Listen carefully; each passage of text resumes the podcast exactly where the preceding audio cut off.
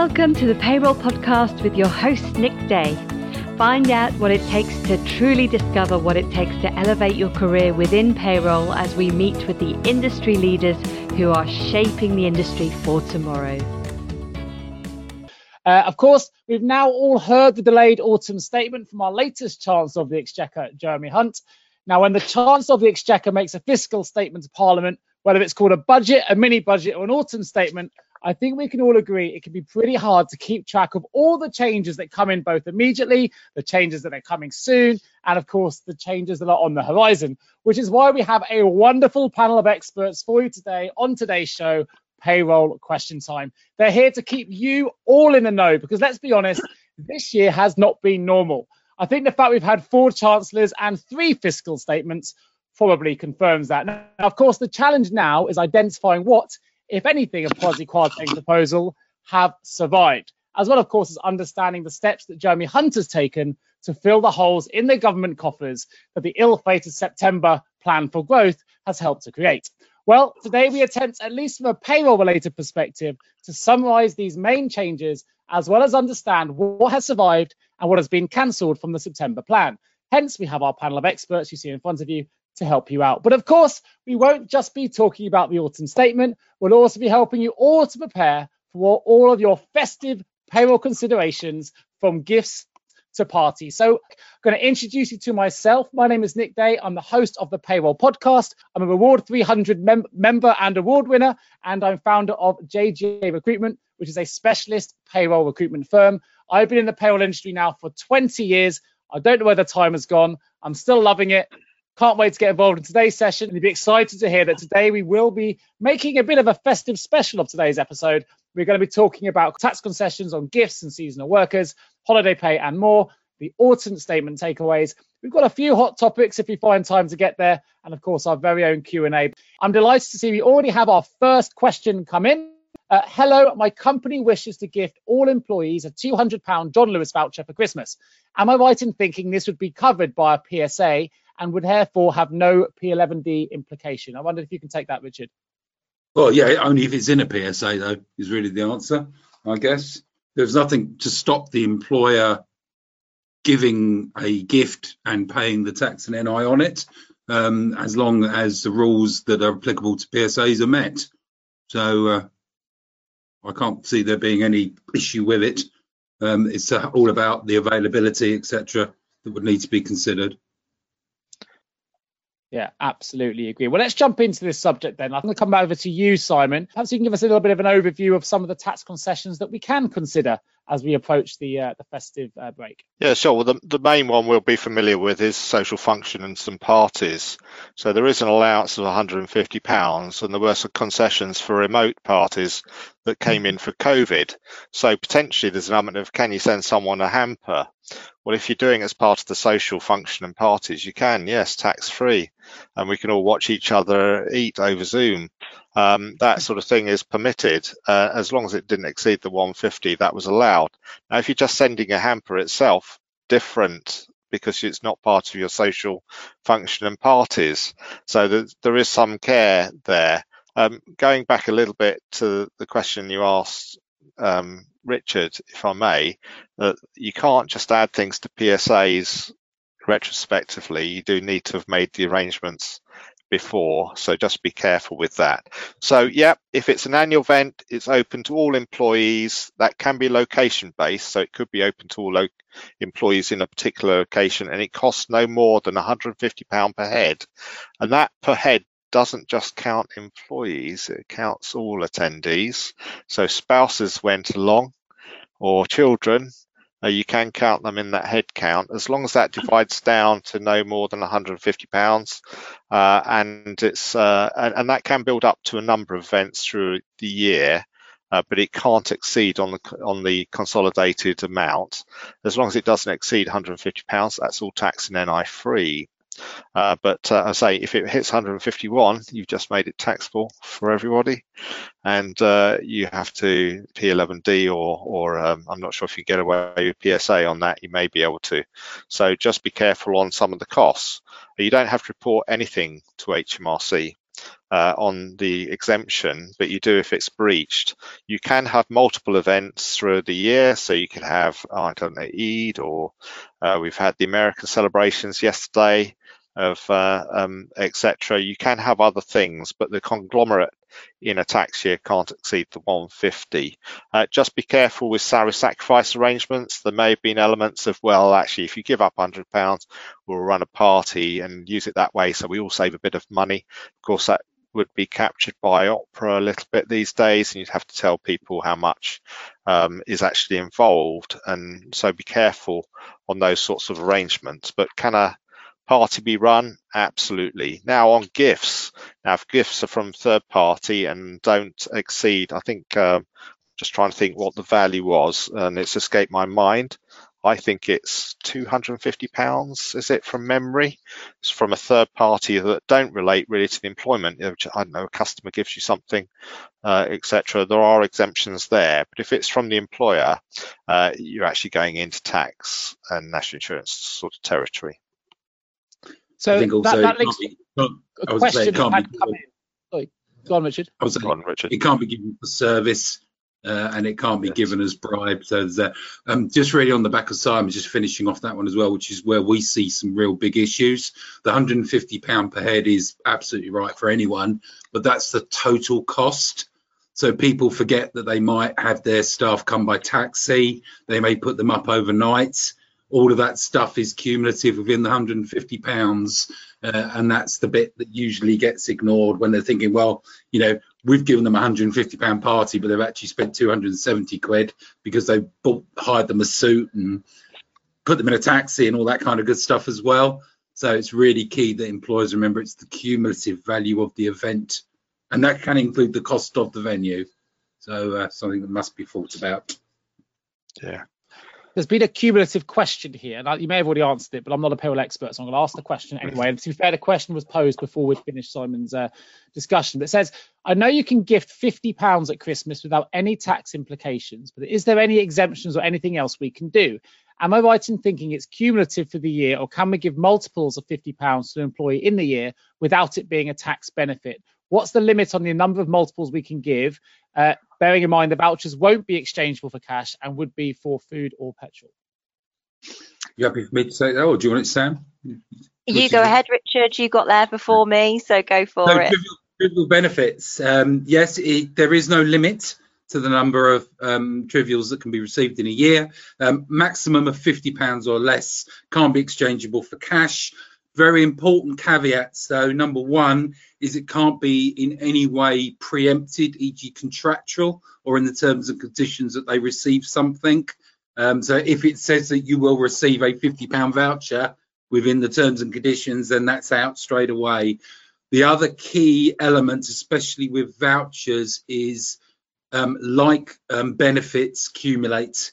So if you've given a voucher early in the year for something else, a lot of employers have given vouchers for um, life help um, or wellness during the year. If you've given multiple vouchers, again, they accumulate. So you might be given a £50 voucher for Christmas. You may have given them a £50 voucher three months ago towards their heating bill. Vouchers are vouchers are vouchers. And if they go over 50 as cumulative, the whole value becomes taxable. Um, and that's very important. What's the maximum value, Rich? Just so that I'm clear here. Before it's, it's, it's fifty pounds or less for a form of benefit each in its own right. So you could give them a bunch of flowers, you can give them a fifty pound voucher, you can give them whatever you like. But if they're like benefits, then the total value of all of them is cumulative for the tax year, and that's very key. Yeah, so what you're suggesting, I think, Richard, is it can't be the same thing all the time, uh, but you can swap round to different things. So it could be a bottle of champagne, it could be a voucher, it could be, I don't know, a box of chocolates, it could be something else, but um, uh, things like that to fall under the trivial benefit. If it's actually we're going to give you £50 worth of vouchers every week, there's kind of, well, that kind of breaks it. Could, yeah, could, and if, could, uh, if I may, oh sorry, Nick, we're all so eager to answer these questions. I know. I was going to create a scenario based on Simon's responses. If I'm a client that wants to give um, one of my employees a bottle of champagne, a box of chocolates, and a voucher for fifty pounds, all as three separate things within the same month, but done separately, would that get away through the trivial benefit system because the total value would be greater, but individually they're less? Would that work? It could. I what I was uh, wanting to say was usually trivial benefits, you'd normally see it triggered by an event. So the birth of a child, Christmas, Easter, a marriage, a celebration for a divorce, perhaps. So normally it's triggered by an event. It can't be given or provided in recognition of services.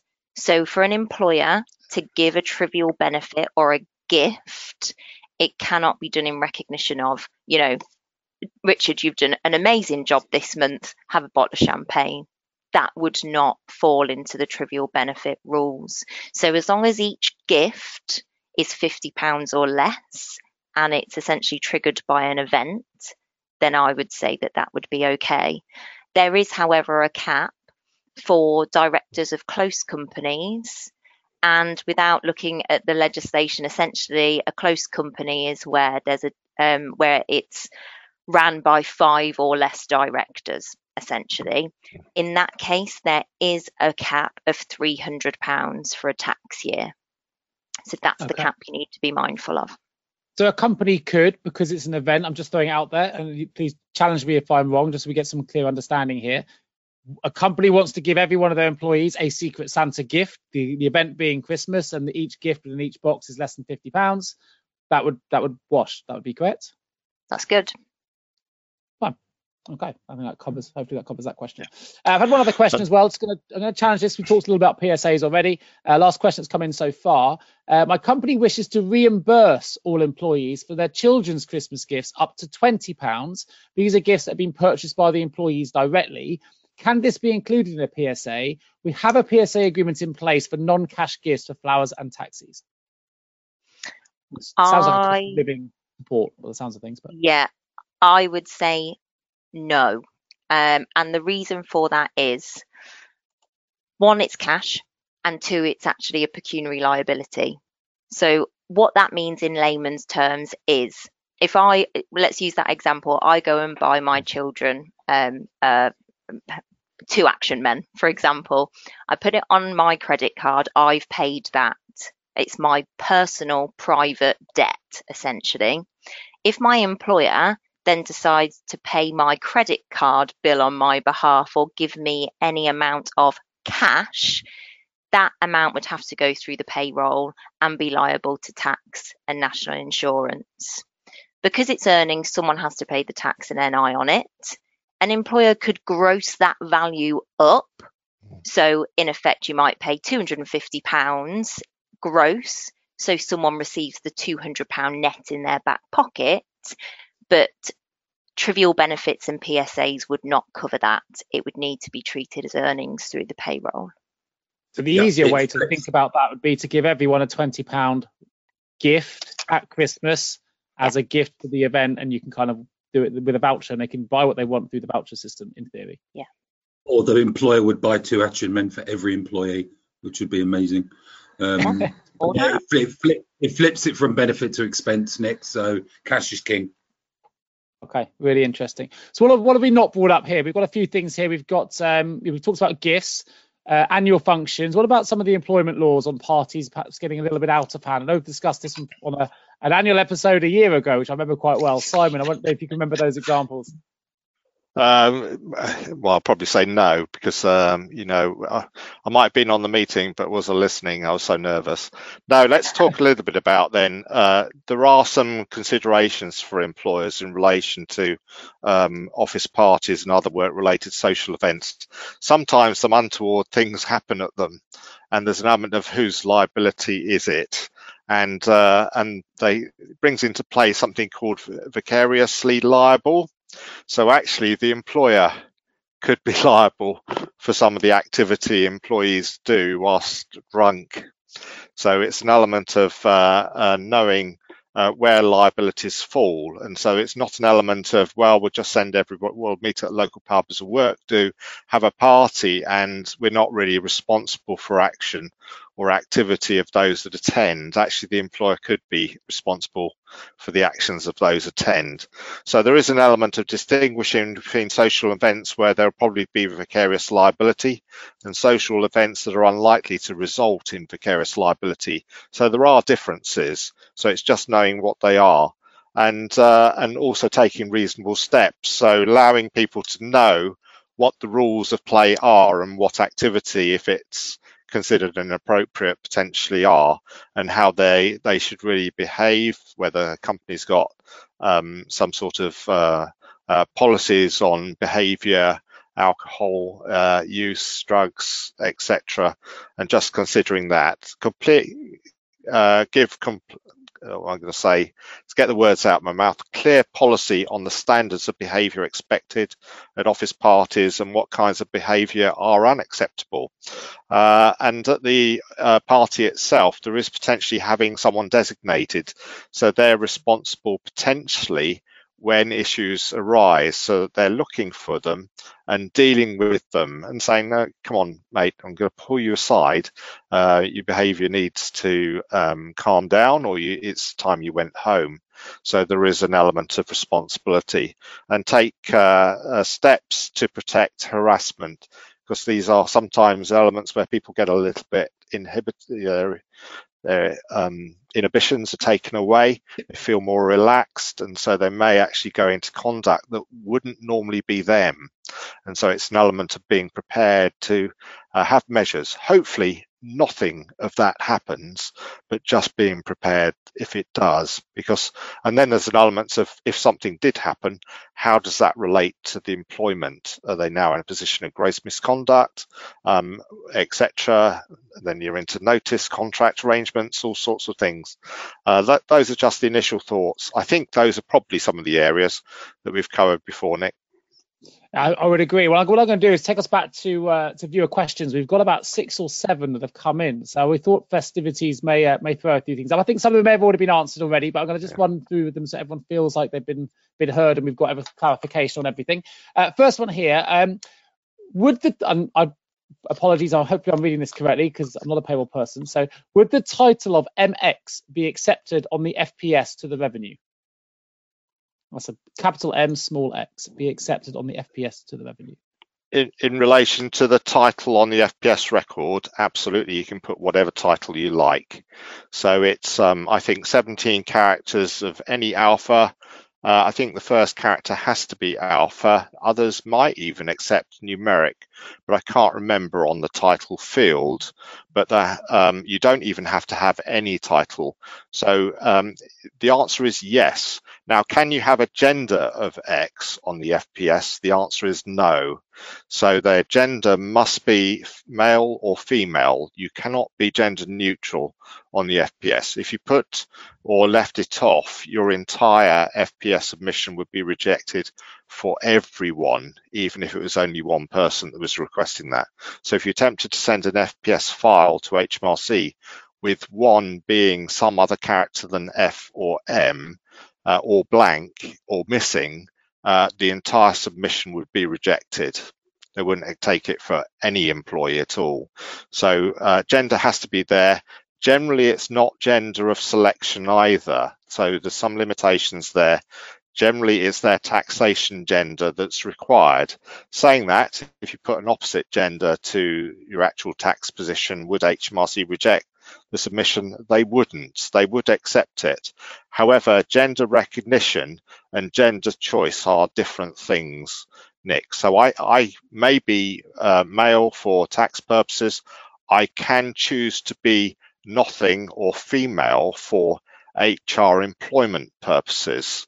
They're two different things, two different statutes. For gender pay gap reporting, I can be something else than my tax gender.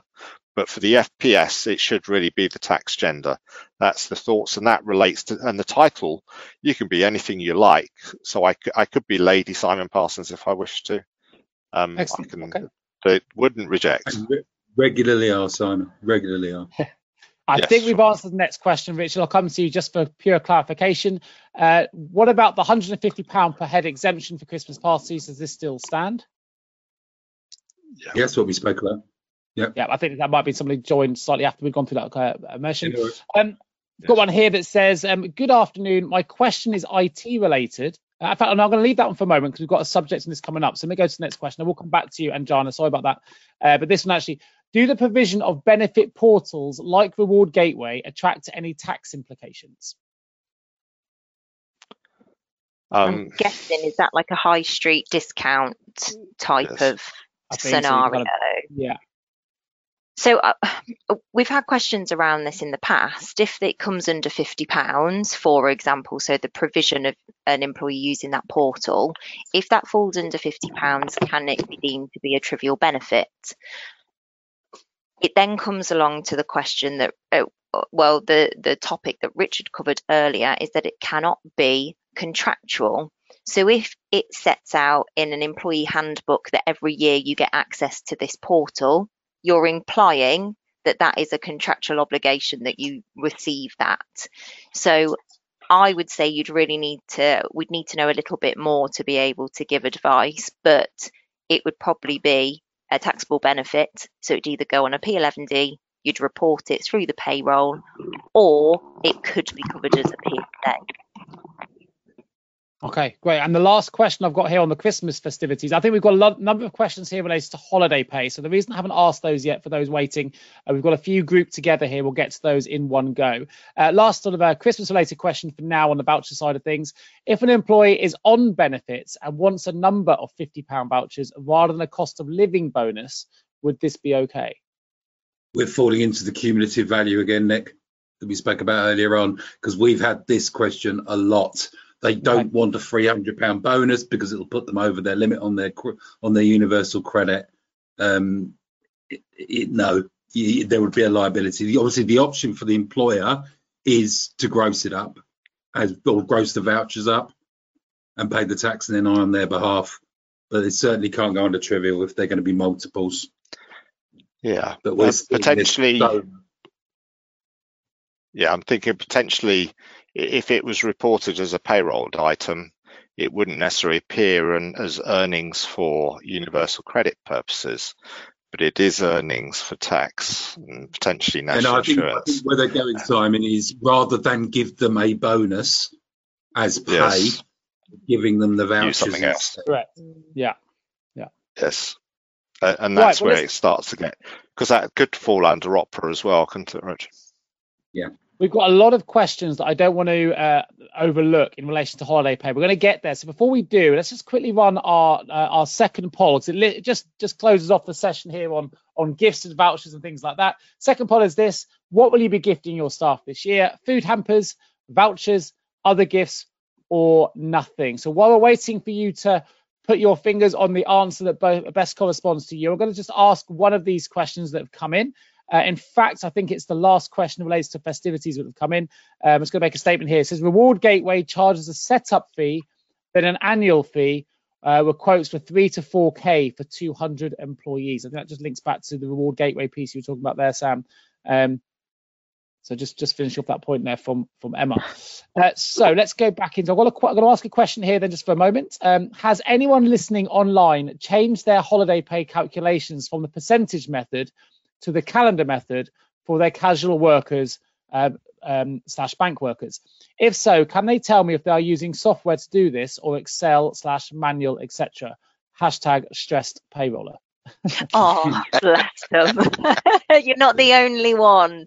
That's the Uh, only peace of mind I can give you. You will not be the only stressed payroller out there.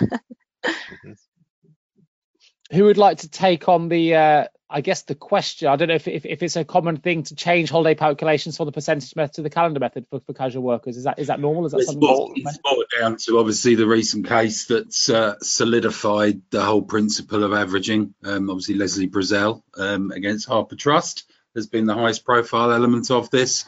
Um, and it, it's the principle of the employee receiving a 5.6 weeks holiday, which is their right, but secondly, having it calculated against what's stated in the Employment Rights Act, um, because there can obviously be quite a large variance. Mhm. Sure. Yeah, And, so uh, just had a- since April, Just think since April 2020, the Employment Rights Act requires a 52 paid week average, excluding zero weeks for Great Britain. It's still 12 weeks in Northern Ireland, if unless the Northern Ireland individual is contracted under a Great Britain contract. So that's changed. Before that, it was a 12 week average, which was part of the Brazel case, but the 12.07% has been declared by the Supreme Court as never being lawful. So it was never uh, offered or available under law at all. It's always been the averaging method.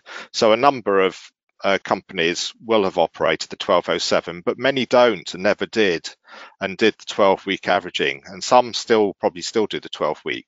The challenge with holiday pay, it's based on uh, when you work and not when you're paid. So there are some challenges there, but many do offer it. And certainly in our pay solutions, we do offer a, a capability of average holiday pay uh, capability. Okay, Great. And just a quick comment here before we get the poll results, which just says, uh, Simon, thank you. I did look for the specification for the FPS, but I lost the will. Good to know there is no uh, there is no link to male and female and titles. Thank you, Denise, for your comment there. But let's have a look at those uh, these poll results. And Sam, I'm going to come right. back to you again if I can. Nothing, 70%. Is that a surprise to you in the current world we're living in, or is that a little bit disappointing?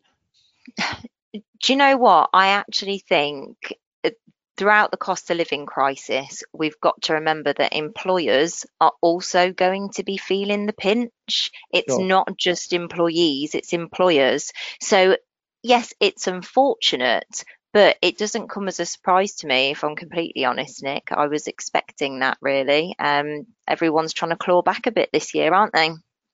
Indeed. Well, maybe we'll see that that voucher statistic rise on the end of this uh, this show now that people are a little bit more familiar with what we can and cannot gift I personally am a big fan of that secret Santa idea of giving all your employees a little gift at the start of the, the year under the gifting rules, but whether or not the, the payroll people that are listening to this can uh, encourage or persuade their business owners do the same is another another question entirely. Well, let's jump into the next subject. We've got a, a number of questions that are that are coming in at the minute in relation to holiday pay, which Simon's just um, given us a bit of an overview with. Um, I'm going to run through the questions first, if we can, because I think it does tackle some of the topics in our subject areas anyway. Uh, first one comes in from Anne. It says, Our HR department are telling us that we do not need to adhere to the average holiday legislation because it is low risk. We are a large employer, but we do pay overtime and quarterly commissions. Are they correct in saying it would be low risk? uh, and not uh, not to make holiday pay on average earnings. I'm probably slipping slightly into the legal disclaimer we discussed at the start of the show here in the advice that we give. Um, so I'm not sure who to hand this out to. Probably give a similar response to myself. I'll come to you on this one, Richard. Um, no, they're completely wrong. It's it's it's the rule. The rules are the rules under the Employment Rights Act. It will only take one employee to, um, I guess, push the boat on this one. Um, but also the bigger issue for employers, especially after the Brazel case, is if they have been using 12.07%, there could be back calculations due. And that's a really important area as well. So no, it is very, very important. Um, and it's certainly not something that you can push to one side. I think most people would agree what I'm going to say here then is remember, everyone gets a copy of this recording at the end of the show. So by all means, use that response from Richard, send that to your HR team, remind them just how important it is. It's not you saying it, it's an expert panel on payroll questions. I'm reminding you that it's the law and that's what you need to do. There, there's uh, probably 20, yeah. between 20 and 30 articles on the whole subject, probably in the last six months alone. Um, so if they want some reference, it's really not that hard. Just look up Lesley, Lesley Brazel then you'll find plenty of support, shall we say? I think that's what we're here for. Yeah. Expert panel to give people reassurance. Guess, Go on, Simon. Yeah, I think the challenge is uh, individually, uh, you're quite right. It's a problem because uh, the, an individual has to make a claim within three months of the underpayment, and then that's linked going back to two years. So at the moment, it's an IT route. However, as Richard's suggesting, the unions know about this. In fact, their barristers were present in the case. So if you've got unionised and you're saying you're a large employer uh, the unions get hold of it, you'll have a collective case against the company that leads to other activity. And we are seeing that increasingly. They catch you one thing, they'll catch you on the lot. National minimum wage will be another area, they'll start to catch you. And also, it's an element of thinking about the future. So at the moment, national minimum wage is policed by Her Majesty's Revenue and Customs. They have what I'm going to say ultimate power almost, and it's criminal in relation to national minimum wage. So the bosses are potentially facing criminal sanction and a criminal record. Generally, those uh, crimes are committed by companies as opposed to individuals, but individuals could be named. That is the future of holiday pay because the government have approved and are going ahead with what they call the single enforcer. We don't know when. It could be next year, it could be 24, it could be 25 but the enforcer is on their way. When the enforcer is on their way and in power, you only need one person to complain. Now, at the moment, if one person takes you to the industrial tribunal, the ruling relates to that one person. If one person takes you to the enforcer and they come in and find something, that person may actually be okay, but they'll enforce it for everyone else that isn't. So that's the potential risk that's heading with HR departments that need to wake up to is actually this could be just a, a, someone who's out to cause problems, but actually everything is okay. But we've found 200 other people that aren't. You have to pay them now and a penalty. And that's the mm-hmm. potential future risk. There you go. I'm going to throw that up Can and I just knock say- apart. Mm. Very nice. Go on, uh, Andy. Yes. Oh, you got, yeah. Go on, That's going to apply side. to the pensions as well, because if you're underpaying holiday pay, you're underpaying pensions. And if you aren't paying the right amount of holiday pay and it's got to be backdated, that means you're going to have to backtrack to what should have been paid in that week when they went on holiday. And it, they might therefore be automatically enrolled at an earlier date. And then you'd need to look at all the pension contributions from that earlier date of automatic enrolment. So you're going to be read, so do it right. So start to put in the April 20 holiday calc and get those calculations correct. Because if someone whistleblows to us, we'll do the same thing. If they say my holiday pay is wrong and I should have been automatic enrolled, had I been paid the in, the correct amount of holiday pay had been put into the scheme, we'll say, well, actually, that's probably true for everyone else. Please go point. back to your staging date many years and look to see what what should have been paid, or to April 20, which is when the the rules changed if you were doing the right thing prior to that. Do you see what I mean? So it's not just I mean, all the regulators. Chances are will do something if there's an impact because tax, national insurance, etc. will be Definitely. wrong as well. Have you ever asked yourself, how can I recruit payroll staff effectively? Please don't give up on your recruitment project just yet. Here at JGA Payroll Recruitment, we appreciate the difficulties associated with attracting, recruiting, and retaining top payroll talent. We also understand just how costly a poor payroll hire can be. JGA Recruitment are a niche payroll recruitment agency who will partner with you to resource payroll candidates who will improve both the accuracy and efficiency of your payroll department. Contact us today on 01727 800 377 or visit jgarecruitment.com to find out more. Had a, a nice comment back already saying thank you, experts. I mean that's what we're here for. If you've got questions, put them in the chat box. If you've got concerns, this is where we can uh, we can answer your questions in real time. You can get the recording and pass it back on to your HR departments if you need to. I've had a couple of questions from the same individual here, so I'd like to ask the first question. Relates back to that holiday pay. Um, well, we get this a lot in payroll question time. There's definitely still a lot of confusion around this. It says, Good afternoon. My question is IT related and was wondering if the software accommodates for the 5.6 weeks AFC calculations for casual hour staff. Secondly, do you have a facility to pro rata holidays for part year joiners who work term time only part time? Okay. Um, well, I can only speak for our own software, um, Nick. I can't necessarily speak for others, but can you handle 5.6 weeks entitlement? Yes. And what's the entitlement for casual workers or those that work irregularly if they're under contract? Uh, the entitlement is 5.6 weeks minimum. It's the same for everyone. You, there's no difference. Even if you don't, if you only gave them work for one day and you retain them as an employee for the full year, what's their entitlement? Their entitlement is 5.6 paid weeks of the average, and the average would be one day's pay. So you have to pay them for an extra 5.6 days. Uh, that's the requirement of the regulations. It always has been, to be honest, apart from the averaging being the old 12 week averaging uh, and again ignoring zero pay weeks because the law requires you to ignore it. So can software do that? Yes. The challenge is sometimes how employers want to do it. So there's an element of what is the entitlement, and you need to know what the entitlement is. Otherwise, how do you know you've paid 5.6 weeks? So the BEIS guidance on entitlement is what's their entitlement? Their entitlement is 5.6 weeks. What does that mean in days and hours? The BEIS sort of response to that is who knows, but it has to equal 5.6 weeks. So you can come up with a basis possibly, but you can't think, well, if I work this out and it comes out with this math and I based it on 5.6 weeks and that gives me 12.07%, which is in effect what the 12.07% did. You know, and it's sort of, well, what did you pay? Does that pay equal 5.6 weeks? Oh, it doesn't. You've broken the law. So whatever you come up with, it has to equal 5.6 weeks. Can um, the SD Worx software offer solutions that assist with that? It absolutely can. But the challenge sometimes is um, moving from um, the viewpoint of what the entitlement is, because some are trying to declare it in hours. How do you know what the hours are if they're variable?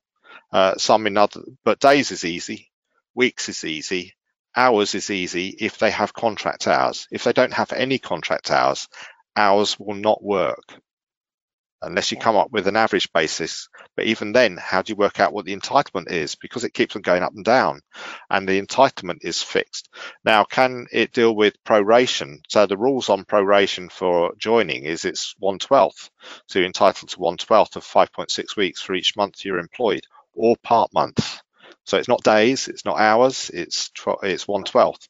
And if you leave, it's then based on 101 over 365 uh, for the days employed in that year, including weekends, including days you don't work. It doesn't matter. Is when did they start? When did they leave? Three over 365. Now the twelfths are rounded to half days. This, this is where it gets really complicated with employment law. The twelfths are rounded to half days or full days. That's the requirement of the law. Even if you're doing hours, you then have to apply the hours to those days. Um, you can't round it on hours. It's rounded on half day or day. And on uh, leavers, it's rounded to tenths of a day. So just be aware of that.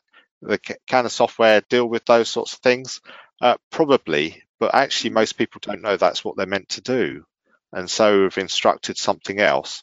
But can facilities be made that uh, bring that in? Will lots use Excel? Yeah, they will. Uh, the major complication on holiday pay is the holiday pay is for pay up to last Saturday. Okay, so if I take leave today, you're meant to include all my work up to last Saturday. And you may say, well, that's a bit odd because we haven't paid you for last Saturday. And uh, I would say, uh, I don't know what your view is, Sam, on this, but I think the BEIS response to that is, it's not my problem, that's your problem. Yeah, and a lot of service providers, so payroll professionals working in a bureau environment, they will get a fixed amount at the end of a pay period, and their client will say, pay this. So the hmm. client may have the weekly data, but a lot of bureaus do not have that weekly breakdown in order for them to do the average weekly earning calculation. Um, and I think a key point to stress is the 12.07% Nick essentially allowed people to accrue annual leave for every hour or every day that they work, whereas yeah. that's not the case. That's not how the legislation ever wanted to it to work if someone is employed, regardless of whether they are working or not, you accrue annual leave for every day that you are employed. And that's the key thing to stress. So, as Simon said, someone could be on a payroll for 12 months, they've only worked one day, they're still entitled for, to the 5.6 weeks for that year. Great. Fantastic. That's really clear. And I'm, I'm first Simon did all those calculations without script. So uh, experts indeed. Well done to everybody here. Right. I, will be honest, it's hard for me to, to keep up and uh, I, I, don't process payroll. So I, hats off to everyone that actually does and understands all of that. Um, is there a crystallization period for claiming back pay? Let me come to you for that one, Sam. So don't know if I've interpreted the question correctly, but for claiming back pay, so if an employee was to to raise this with an employment tribunal and say my employer hasn't paid me correctly, Simon mentioned this earlier, they've got three months from that underpayment to make a claim. That claim can then be backdated for two years. However, if there is a gap of three months or more between two periods of annual leave that that employee has taken, that two year rolling period stops. So, for example, let's say I take annual leave in November and I took annual leave in September. There's less than three months in between those two dates. So, both of those instances would need to be recalculated and any back pay owed. But let's say prior to September, I didn't take any annual leave. Um, let's say it was February. Not that anyone would last going from February to September with no annual leave, but let's say there's that there's that gap of more than three months. My employer would only have to recalculate my November and my September's annual leave because they are connected. So uh, hopefully I interpreted that question correctly, and that would be the answer maximum two years. Yeah, and the exception to that, and we've had a case recently, which is the Pimlico plumbers again. They appear regular, don't they? Yeah. Is if you haven't, if you've denied holiday pay altogether, the two-year limit doesn't apply. So it then falls under statute limitations. So if someone's taken leave and you paid them nothing, then it's not an underpayment of holiday pay. It's a failure to pay holiday pay, and that's a different claim mm-hmm. Because you paid them nothing. So it wasn't the wrong amount, it was no amount.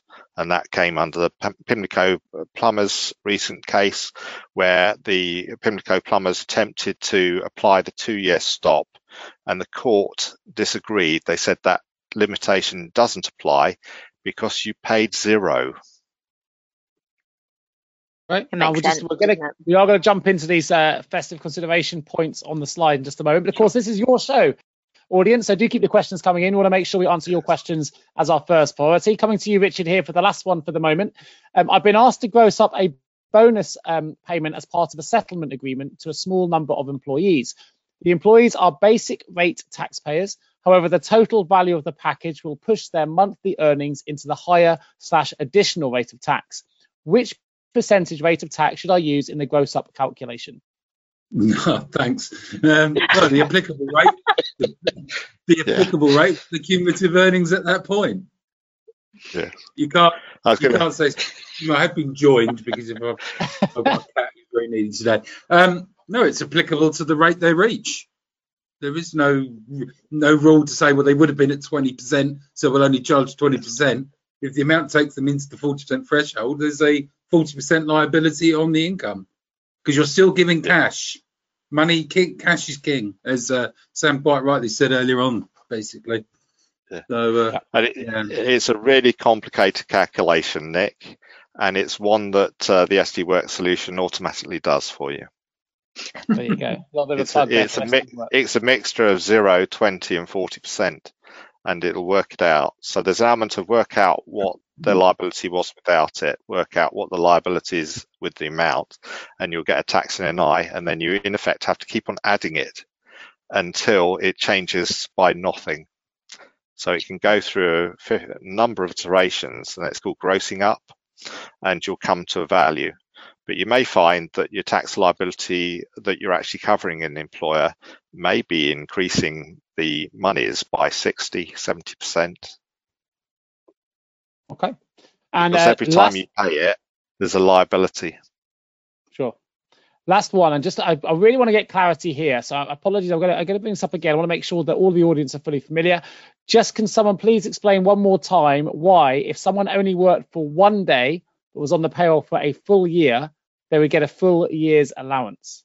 assuming we're going into holiday here. Yeah. Sam's already answered Sure. it, so Sam, you can probably say the same statement again about Yeah, fact, it, it's um, about it's about when someone is employed from and to. So if someone is employed for a full calendar year, they are entitled to a full calendar year's worth of annual leave entitlement. and in Simon's um, example earlier, if someone works for one day and their entitlement to annual leave is 5.6 weeks, when you take the average earnings, you're going to be paying them 5.6 days worth of pay using that average weekly earning criteria. So, for example, term time only staff in an academic environment, you know, you don't want to be ending their contract at the end of the academic year, make them a leaver, bring them back on in September again, because then you've got employment rights issues. Um, you know, it, it's it's unfortunately just one of those things. Like Richard said to the HR team, it's the law, and unfortunately, it's just Yeah. got to be one of those things that are done. And it's the joy of being an employer, right? It's just If you want of the specific- scenario. I was going to say, especially in retail, um, where they may have staff who just work during the holidays. So they they're from Newcastle, but they're at university in London. Every time they come home, the shop takes them on. But they, because of the aggravation of taking them on and taking them off again, they just leave them on the payroll all year. Well, they're employed for the year, so they are by rights, as Sam quite rightly said, accumulating holiday. It's I- a I think- danger. The individual here has Yeah. just said, to be fair, I think it's been an admin error, but we do have someone that has only worked one day and been employed for a full year. Hence, it's a live example. So there we go. Hopefully, we just answered that. Well, let's jump Yes. into the slide then. Seasonal workers, new starter checklist, emergency zero T1 codes. Uh, Sam, I wonder if you could give us a bit of an, uh, an overview of what we're referring to here. Yeah, my interpretation of that is if you've got new people joining you um, over the Christmas period, then you need to be getting them to complete a new starter checklist. If people aren't completing that new starter checklist, then you need to be still ticking statement C within your software, but you'll be applying a zero T tax code on a week one, month one basis. So really you're wanting to get those individuals to be completing a new starter checklist so you can be using the correct tax code for them. Um, that's my interpretation of what that means on the slide, Nick. I don't know if anyone else has got anything to add. Simon? Yeah, I think that's correct. Now, the HMRC Chief Digital Information Office is concerned by the number of uh, C0T1s being returned. There is actually an obligation on the employer, really, to get the starter checklist. Don't wait for P45s. Get every new starter to uh, tick that checklist. Otherwise, they're paying tax on every penny they earn. And lots of these people don't actually owe any tax. Also, that impacts their universal credit claims as well uh, which means that actually the state may be paying more than they need to because they've paid a tax liability they don't have, which they'll get back. And you could say, well, that's a good thing for them, isn't it? Except taxpayers fund those overpayments. So we're all paying that in our tax rises that we're getting. So there is an element of get it right. Um, so if anybody joins you, you've got to do right to work checks, get the starter checklist get them to tick it. It's their first job, their only job because they've left another, or it's a second job. And if it's on a second job, they'd be taxed at BR.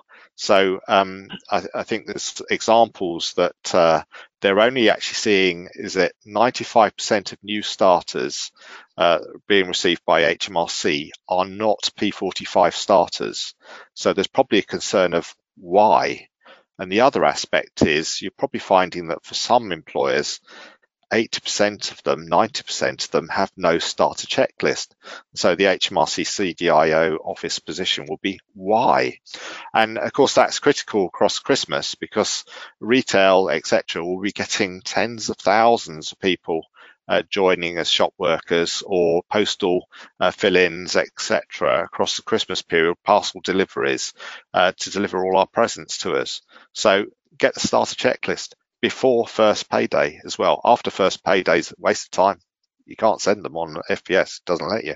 So before first payday, get the starter checklist. Right, I've got a question that's coming for you, Richard. Here, uh, sick pay question. So uh, still very festive, and we're keeping the festive theme going. We have an employee who is currently off sick. The company, however, closes at Christmas, and everyone takes it off, and the business isn't actually open. Will therefore the employee be able to choose if they get statutory sick pay or holiday pay for this period? Or does the company just go ahead and pay the holiday pay since it's a comp- compulsory closure and the employee will be better off for it? Or I think the compulsory closure won't matter here. I think it's the employee's choice. Um, principally, an employee can go on holiday at any points in time during sickness, but the 28 weeks, if they're sick, they're sick. Um, so principally, it's it's not you can't.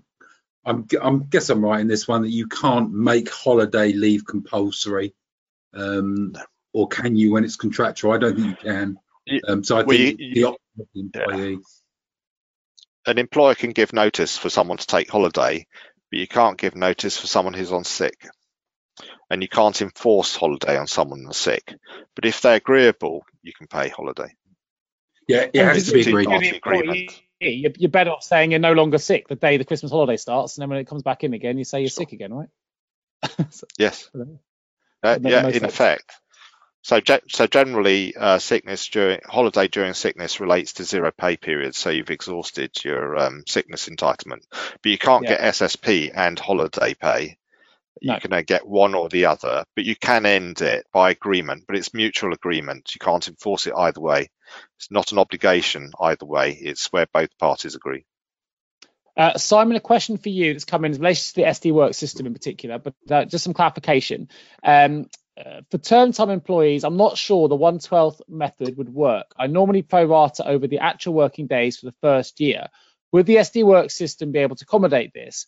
The reason being, my question is for pro rata holidays for a new starter that starts mid year. So would the software calculate this or would it need to be done manually? Because you said it should be done via the 112th method. Well, it depends. The, the payroll won't look after entitlement, but the HR solutions may, and they'll do whatever you ask them to do. But uh, the point at the beginning that it's different for term time people is not correct. Term time people are entitled to 5.6 weeks, and the entitlement is 1 12th for each month employed. The fact that they don't work in July makes no difference. You still get 1 12th of the annual entitlement, or August, I should say depending on whether you're Scottish or or English. So the question is, would it work on actual day calculation? Does that make sense? It's got no relevance to it, I'll repeat. Entitlement is how long you're employed. So if you're employed for the full holiday year, entitlement is 5.6 and the proration is on how many months. Okay. It's not about work. It's about how long have you been employed, Okay, super. And e- last even but not for term time workers. for this Do, section, do I'll you read out a agree with that, Sam? I mean, Sam, Yeah. I think Yeah, I do completely agree. Regardless That's- of whether you're working or not, if you're employed, you're you've got a year's annual leave entitlement of 5.6 weeks.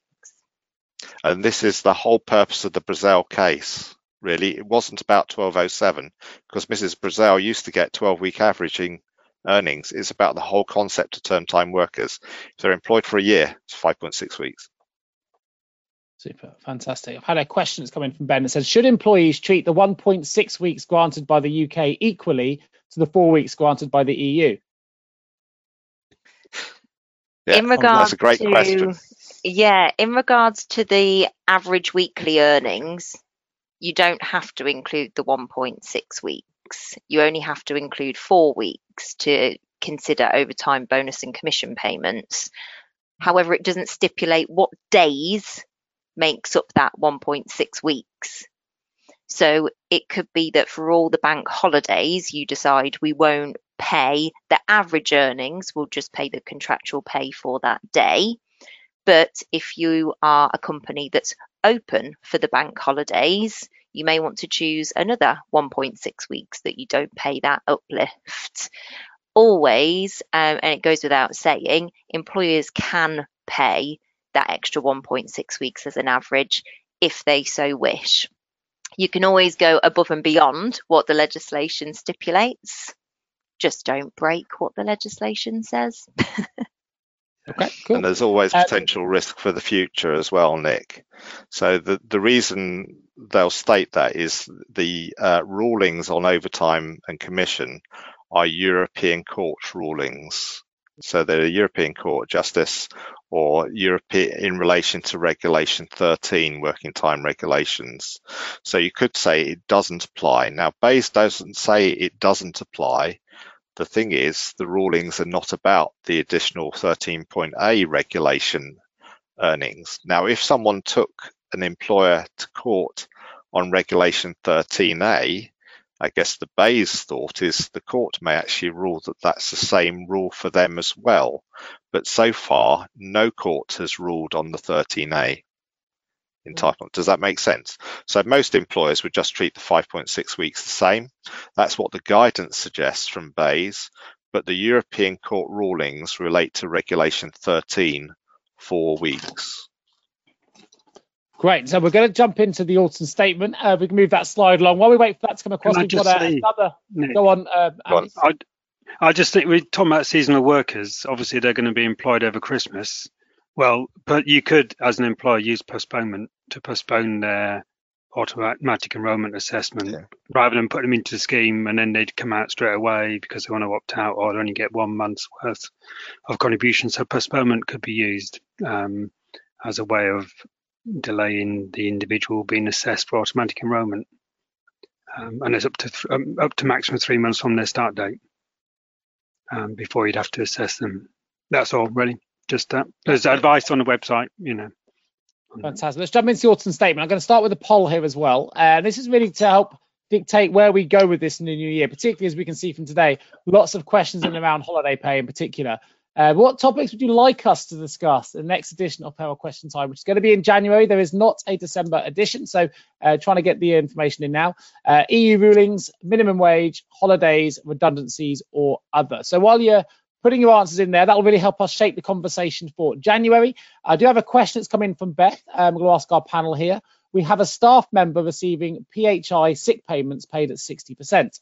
The employee has requested holiday payments and HR have agreed to pay their holiday at 40% rather than 100% uh, because PHI is paid by the insurance company. Is this legal and fair? Um, Um, I'm happy to answer from what I would have done in from an operational point of view. Um, essentially, if that person is having a holiday pay top up, then they're going to be deemed to be sick and on holiday at the same time. So as long as they're happy to be using two lots of absence entitlement at once, um, whether it's fair, I, I would say it, I would say that that's fairly fair. Whether it's legal, you would need to check, and you'd need to double check what the stance is from the PHI provider as to whether there's any clause that stop the employer paying a top up. Couldn't imagine that there would be, but it's always best to double check with the PHI provider. Sounds like sound advice to me. Anything the panel would add, or are we good to get to these poll results?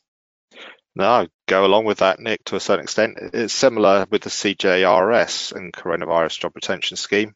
When the government were funding 80%, the employer would have had to have topped up to the extra 20 for any periods of holiday. Uh, just thinking that sort of aligns a little bit. Yeah. Super, fantastic. Okay, well, let's have a look at those poll results. Oh, wow, pretty split here, which probably isn't a major Right, surprise. Redundancies, 30%, holiday pay 28%, not surprised with the questions we've had today. Uh, minimum wage 18%, EU rulings 23%. I've had a comment as well uh, from Evelyn that says, please, please, on the other category, can we do something on salary sacrifice schemes as well? Just to give you all some reassurance, that's a subject area that we've all discussed uh, externally as well. We're hoping to bring that up into a, a future PQT. So, um, any surprises there, uh, Simon? Uh, no, they all sound uh, fairly solid. And I think even some of the elements of the autumn statement may help on uh, one of those items at least, but uh, yeah, and affect to the others. Yeah. I agree. EU well, let's jump rulings into is your- quite a common one, isn't it? Yeah, it is. It is. Let's jump into the autumn statement. Conscious of time. Um, we've got a number of things to talk about. Income and inheritance tax thresholds been frozen for two more years. Dividend allowances have changed. Capital gains, increased pensions and benefits. Uh, let's start with Andy. I'm going to bring him into the conversation. Andy, let's talk about the uh, increases to pensions and benefits to begin with, and we'll work uh, from back to front on this one just to pull you in. keep you awake and uh, give us a bit of an update on the pension side of things. Thank you. Um, I am awake. It's good to know. Um, obviously, yeah, it's good that the triple lock and all those sort of things are being looked into and and, and effective. Um, so that's good. Obviously, everything else seems to be frozen or continue to be frozen in terms of lifetime allowance, annual allowance. Um, don't know what's going on with thresholds, automatic enrolment, um, lower upper thresholds and trigger. Um, I've been in touch with DWP just to find out what it is. Obviously, they've got to do their analysis. There's a new pensions minister now, Laura Trott. Um, so uh, she'll obviously need to get her head around all these sort of things. So hopefully we'll hear soon in terms of what the AE thresholds are. Maybe they'll remain frozen as well as everything else seems to have been done. But that's down to DWP. And as soon as I hear, I'll be communicating those things out to the world of payroll. Um, yes, there, there we go. That's my little bit of. Right. I'll come then from left to right. We've got a few things to pick up on here. So I'm going to start with yourself, Richard. If you can take uh, income and inheritance tax and bring us up to speed. Yeah, no. So obviously, in principle, we already had um, a selection of freezes to use make my own words up today. Um, a selection of frozen items, just like Iceland. Um, in respect of uh, Control Saw 2016, uh, 2026, sorry, that were already in place. So really, it's just an extension um, of a further two years, um, and it really is that stealth taxation. So principally, I think the government had the option of increasing taxation, which is certainly not something it wanted to do. Um, instead, the statement was always, "You won't earn less than you did last year." Um, but the principle now is that there'll be no review in 2026. It's now 2028, and I guess the, the, the big further change was built on the back of the uh, amendment of the primary threshold. So obviously the primary threshold aligned to tax anyway back in July. So it was a very easy decision, I guess, for the uh, chancellor, therefore, to freeze NI as well. So that's really the key variation. Um, is that NI is now frozen too, where we may well have seen a review or increase in certain thresholds, um, and everything now is a further two years on. Um, for me, it's wonderful because it means I don't have to update three quarters of my material every year for about the next four years. Um, but obviously, for the individual, the, the stealth taxation is on the grounds that the, the likelihood is in the next five years you'll earn more money. But the principle is, is usually you would see that increase to either the personal allowance or the thresholds that would therefore limit the increased taxation on that, which they now obviously won't see. So fantastic. I think uh, very well put. Uh, bringing over to yourself then, Sam. There's uh, dividend allowances being cut from 2,000 to 1,000 next year. I wonder if you can bring us up to speed. Yeah, so dividends might be something that not all payroll professionals have to deal with, but those that are working, especially in a payroll bureau environment within an accountancy firm, you may need to know that holistic overview of all the taxes. So, following on from the inheritance tax, the, the dividend allowance is then going to be reducing from 2000 to 1 next year, as it shows on the screen, and then it's going to half again from 2024. Um, following on from that, it kind of fits that I stick with the capital gains. So the tax free allowances for capital gains will reduce from, again, the values that you can see on the screen. So it's reducing to 6,000 for 23 24. And similar to the dividend, it's halving again for the following tax year. So then it will reduce to 3,000 for 24 25. Fantastic. And capital gains, CGT annual exemption has been cut from 12,300 to 6,000 from 2023. Simon, I wonder if you can bring us up to speed. Yeah, Sam's just covered that one, Nick, but um, I'm happy to cover the benefit elements because those were, I think, revealed is it yesterday morning. So yeah. SMP has risen by the 10.1%. So the rate will be 172.48 for payments from the 2nd of April 2023. So SMP up significantly. The other angle is on SSP. Uh, it's slightly different. So I, um, I think it's slightly more than 10.1%, but they'll have used that and rounded it. So the SSP weekly rate is rising to £109.40 from the £99.35. I don't think we've received the daily table confirmations because they do some funny roundings on it, don't they? Yeah, at times, about, but, about an extra two p over ten point one, Simon. It's uh, it, exactly. Looking... Yes, it's not quite the same, is it? So it's a little bit more than 10.1% on the SSP, although it's been criticised for many years of being so low and not keeping pace with, um, well, certainly national minimum wage rises or anything else, is it? So it's been seen as a bit of a paltry sum, especially for uh, during the COVID period where people weren't getting CJRS or were dependent on uh, sickness pay, that uh, they felt hammered. Right, and before we jump into the um, the last bullet point on this, so there was um, just to remind people if they weren't, you know, maybe they've made changes. Uh, the IR35 changes that were announced yeah. have been reversed. I wanted to Simon, if you just make sure that there's pure clarity on where we stand with R35. Um, I wonder if you can just bring us up to speed with that as well, if you can. Well, in out, in out. Yeah, take it all about. about. Yes, yeah. uh, certainly so. So yes, uh, there probably was very heavy lobbying uh, because there's uh, quite a heavy lobby group on IR35 hated because of course these people pay more tax than anybody else. Um, whereas in reality I guess it's been discovered that actually they don't and they're probably uh, benefiting from the dividend allowance as well. So um, yes uh, Liz and Kwasi announced that IR35 would go uh, and remove the burden and promptly uh, within days Jeremy Hunt announced that it wasn't. So it's back in. So it stays IR35 applies to private business with 250 or more employees.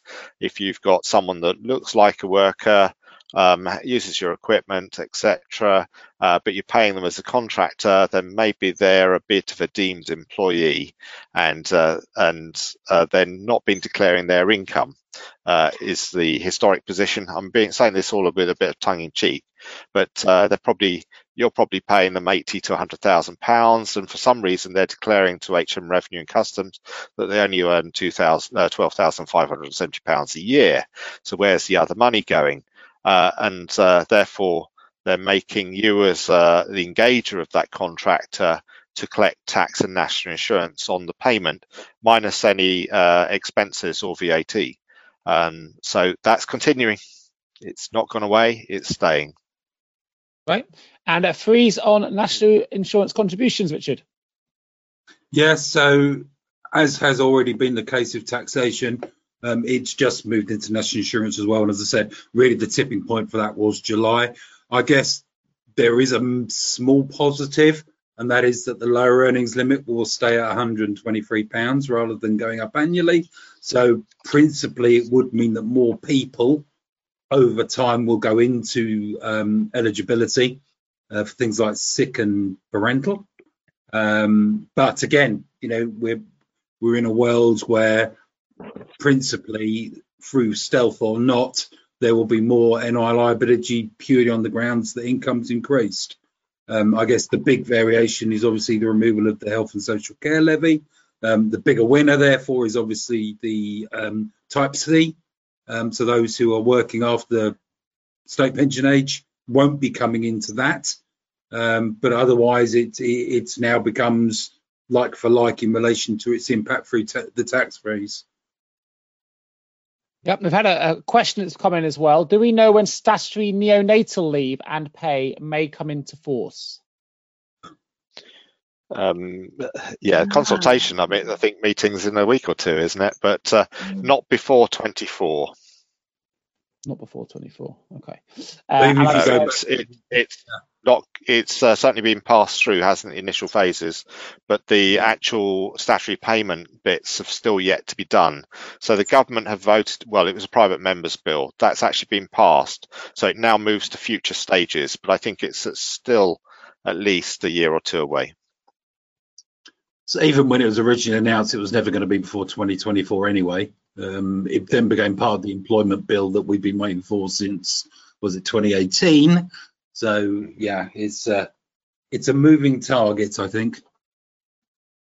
Yeah, fantastic. Similar, Andy, I was say similar, Andy, though, with the changes to uh, auto enrolment rules as well, or has that got more set now? E.g., the removal of the trigger and also the re the reduction in age.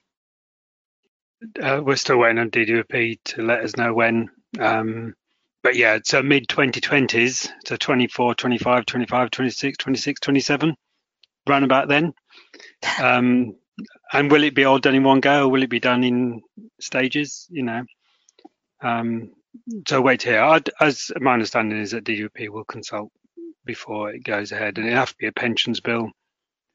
So it'll have to go through an act of parliament to reduce the lower threshold to to be removed as opposed to going to nil. So when you see a pensions bill in parliament, that will also give an indication perhaps that something's coming up, but it won't be uh, all of a sudden. It will will be fully aware of when it's going to be, so there'll be plenty of time to put things in place. I'm just, just thinking, Andy, I guess they could do a statutory uh, instrument which just sets the lower as zero, could they? So not remove it, just set it at zero.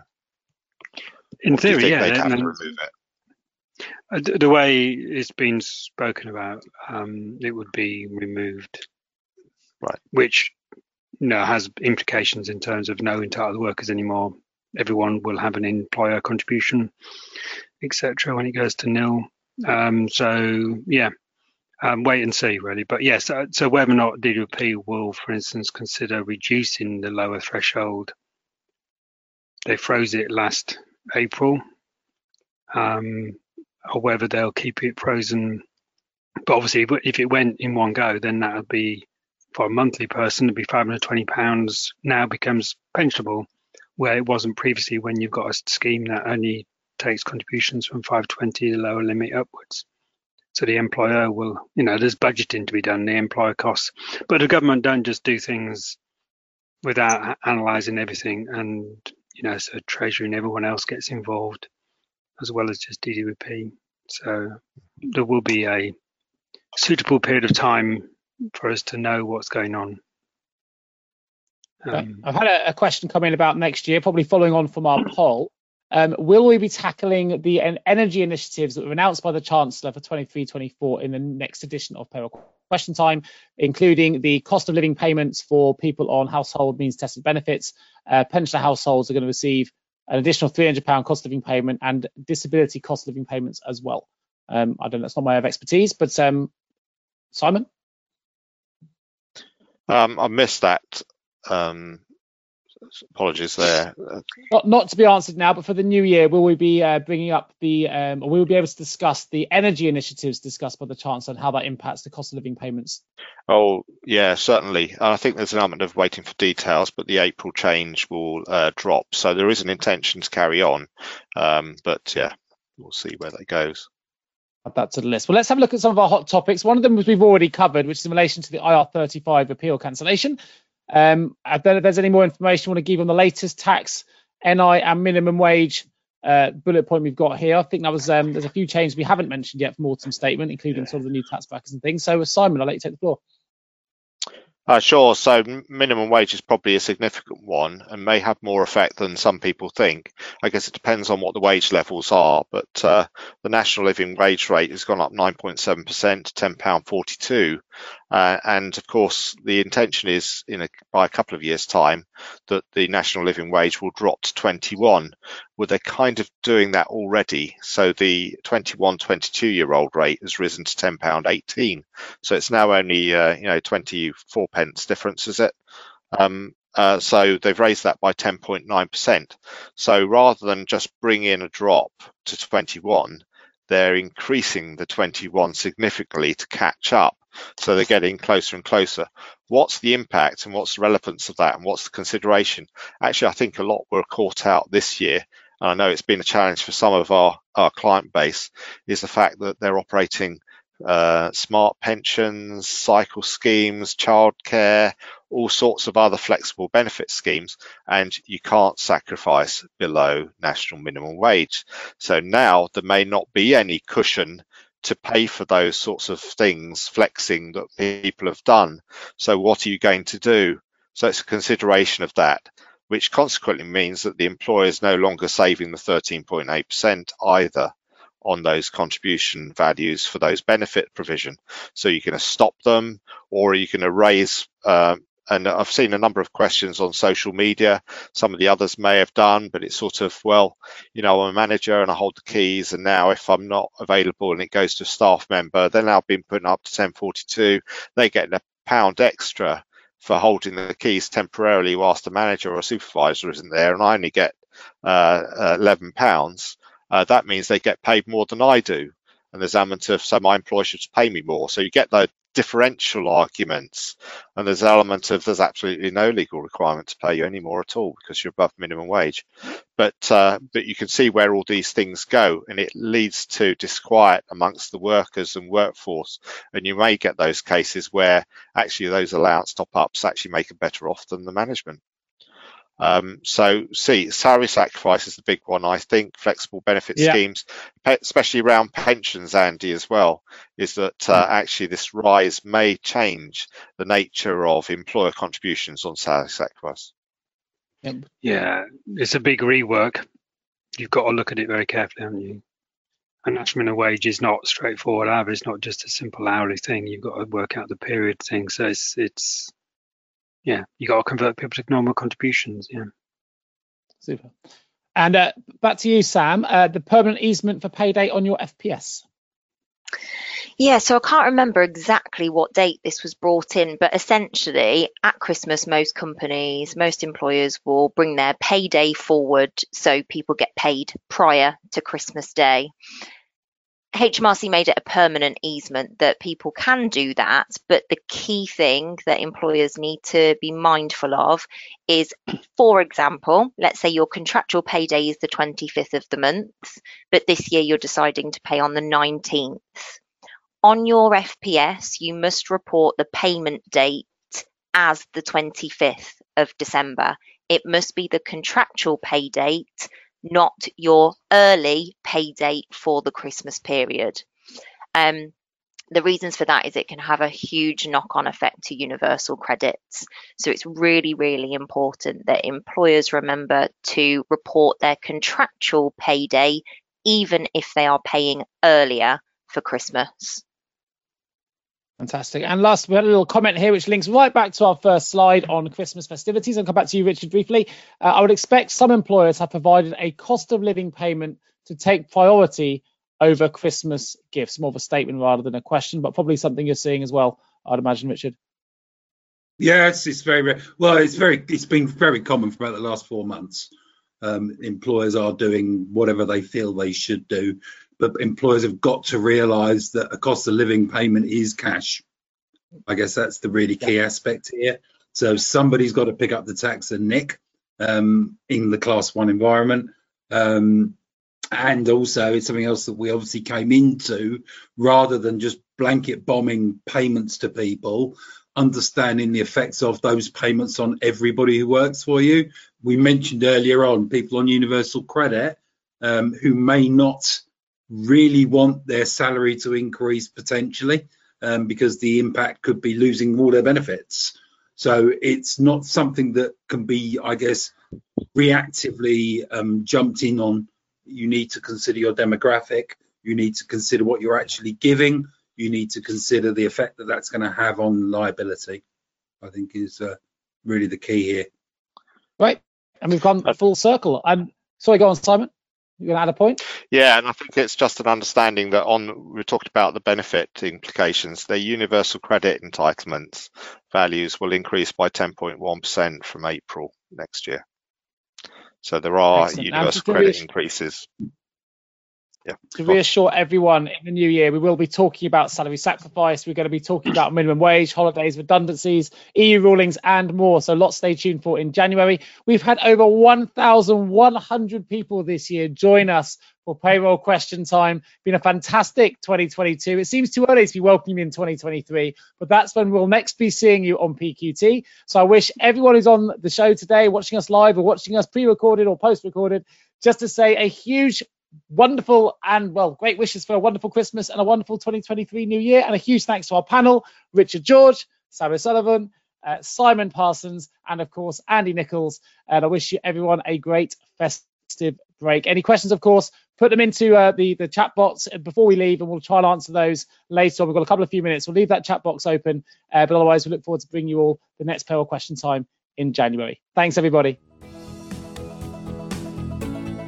Thank you so much for tuning into the Payroll Podcast with Nick Day of JGA Recruitment. If you need help with a current payroll vacancy, then please get in touch with Nick and his team. All contact details can be found in the episode notes. In the meantime, to make sure you never miss a future episode, please subscribe to the show through any of your favourite podcast channels. Till next time.